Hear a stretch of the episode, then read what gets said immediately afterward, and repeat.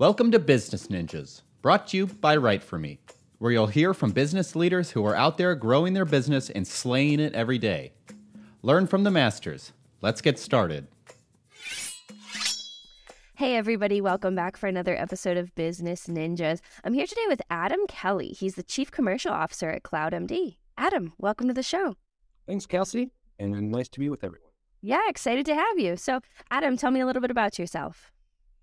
Yeah, it's funny when you prepare for these types of questions, how you can answer something like that in so many different directions. You know, I think I'll start with, I, CloudMD is an organization that is in the health services world. And I don't know if anyone intends to get into that world by design necessarily. And I, like many other people, fell into this industry as opposed to something that I did by design. And, you know, share a little bit of personal history. I loved to travel when I was in my twenties. I spent much of my twenties in other parts of the world. And I wanted to be a travel writer, Kelsey. That mm-hmm. was my great ambition. And once upon a time, I got a job uh, because Lonely Planet wouldn't hire me at the time. I got a job doing cross-cultural training curriculum design. Right?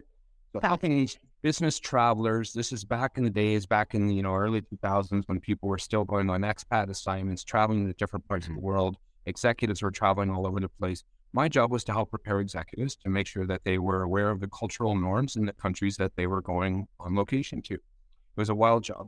I bet. That was a small subset of a company that was involved in doing what was called employee assistance programs, which was helping with employees around their mental health. I had no idea what those things were when I joined this company.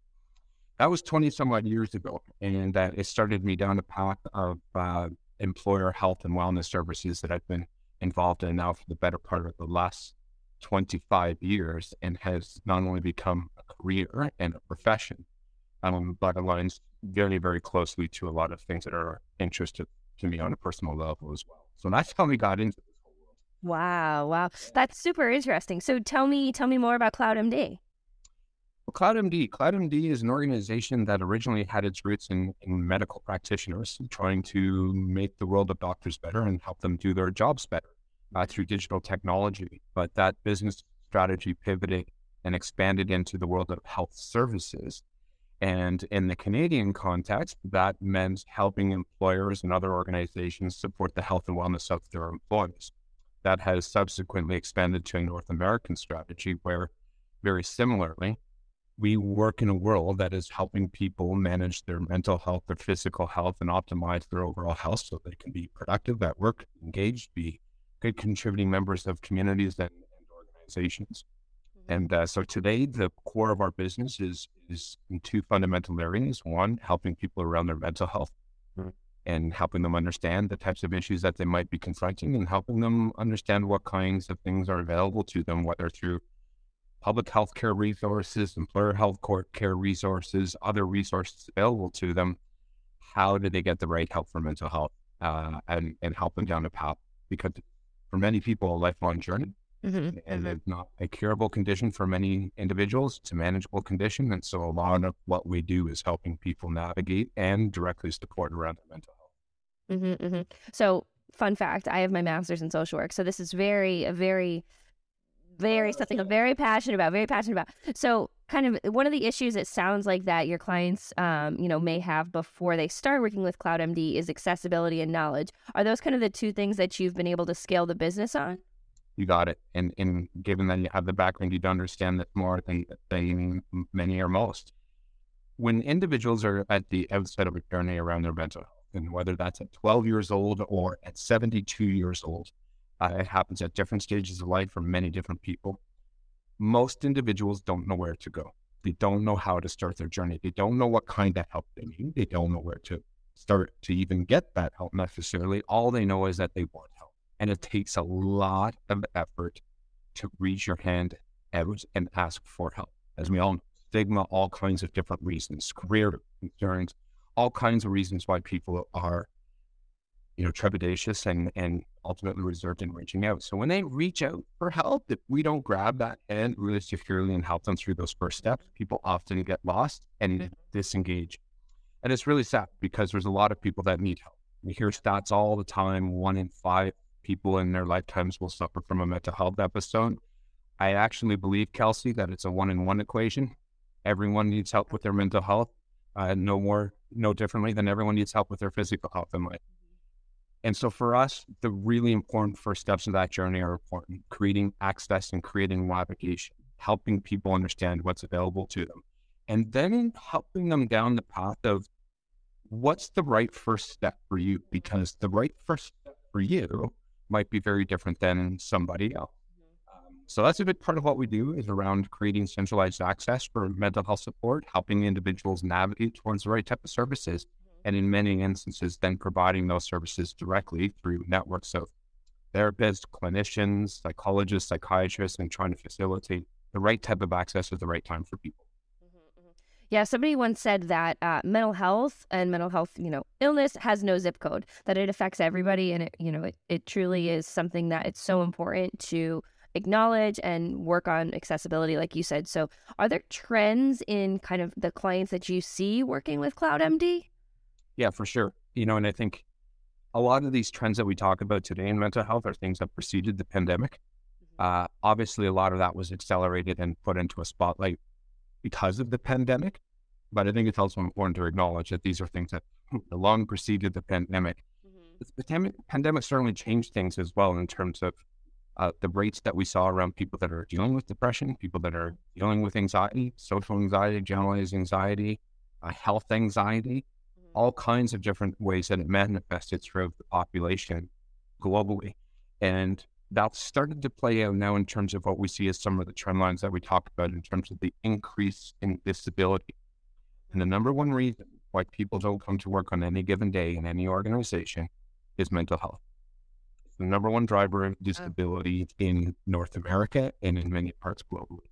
And that's a really important acknowledgement, right? That this is having an organizational impact. So when we talk about why do employers and, and organizations invest into mental health strategies, I'd love for it to be in the altruistic goodness of humanity, but there's a business issue here as well, right?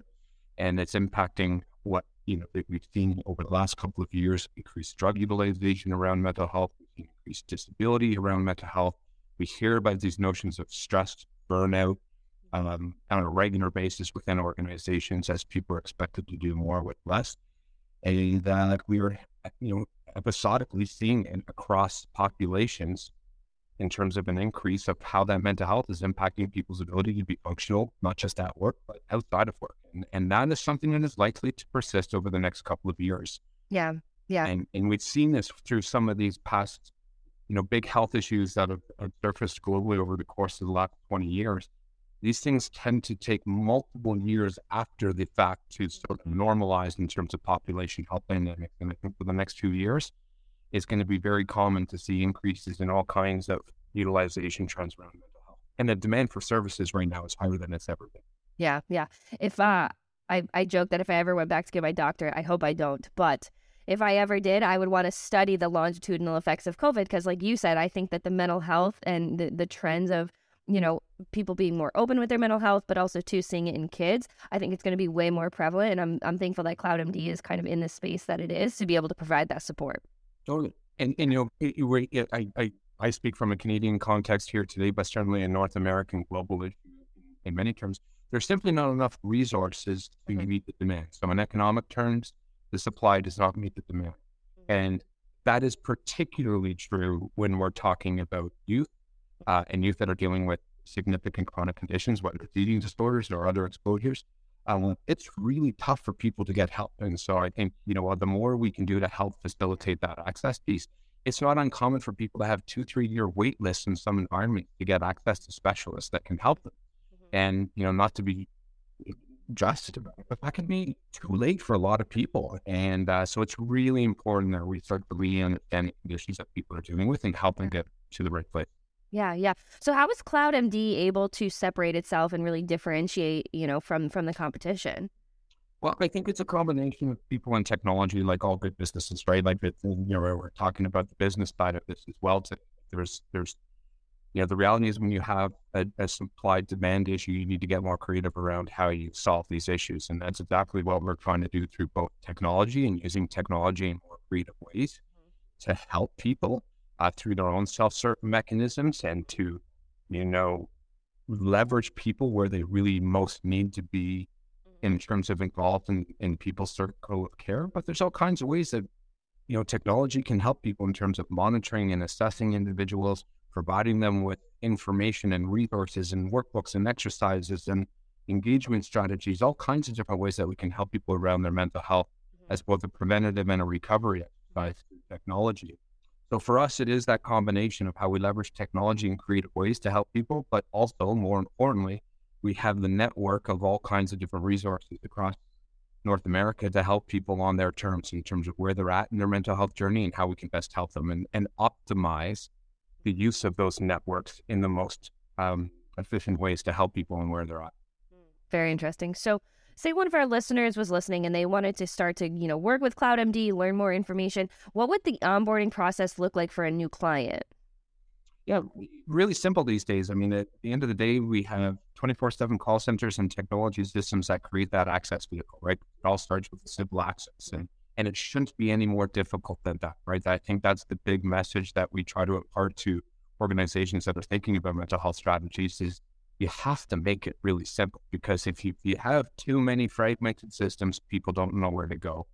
Make it really easy. So for us, it really is as easy as making sure that we have a single place for people to go, regardless of what they're dealing with, and we'll take it from there. Mm-hmm. So from an onboarding perspective, it's really easy. I think the harder part for organizations around all of this is really coming to terms with what they believe their role is in helping people around their mental health, and to what degree do they want to invest into that as a strategy to mitigate some of those longer term costs, and then really focusing your solution on the people that need it most, right? Everyone loves to talk about prevention, which is, I think, a really important conversation around helping people manage better. But we also live in a reality where we are never going to stop people from getting sick. Yeah. Uh, so it's really important that when people are struggling with chronic conditions and dealing with more complex issues, that we get them the type of help that they need really quickly, because if we don't, those are the individuals that end up in lifelong conditions, long-term disability, and can be, you know, a really debilitating exercise for individuals and organizations. Yeah, yeah. So, Adam, if you had to say like a very common misconception in the mental health field, or, you know, in regarding CloudMD, what would you say the biggest misconception that you hear is? I think what we talked about earlier is that mental health is something that only impacts a small percentage of the population, and you have to be, you know, at, uh, in severe states of, of your symptoms or condition in order to reach out for help, right? And I think in a way that even that we talk about it today, as much as we have done around destigmatizing this, most of what we see around mental health is still focused on people that are really, really sick. And there are a lot of people that fit that that profile. But to suggest that that's what these types of programs and services are there to treat, I think, is the biggest misconception. Obviously, the sooner that we can get at this, and, and for individuals that have been dealing with these conditions, they've often been dealing with it from very early stages, like we talked about earlier, right. Often at adolescence stages, twelve, thirteen, fourteen years old. So I think the biggest misconception is, is that this is something that is just impacting a small percentage of the population. I really do believe it impacts all of us, whether directly or indirectly. Directly, the faster we get at it, the better we're all going to be served. Yeah, no, I completely agree with you. I completely agree. So, Adam, as we wrap up this podcast episode, is there anything that you want to leave our listeners with that we didn't necessarily hit on that you want to make sure, you know, they, they can hear? Uh, I think reinforcing the, just the things that we've been talking about, and, you know, as, as organizations that are thinking about this, um, it pays to sit back and revisit your strategy around what you're really trying to accomplish as an organization, and, and what you want the role of that to be. Obviously, the U S and Canada have differences in our health systems and our insurance mechanisms, but at the end of the day, we're talking about the same things. You know, we have a role as employers, as businesses, to maintain and support the health of our people. And unfortunately, uh, unless we take a concerted effort as organizations to do that, the system is fragmented. Uh, generally speaking, it's very difficult to get help.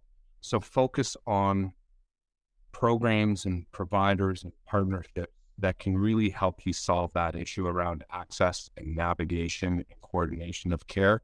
Uh, because unfortunately, far too often for too many people, they're on their own and navigating their mental health journey, and they just don't have the tools and resources to do it. So create those tools and mechanisms for people to reach out, get help.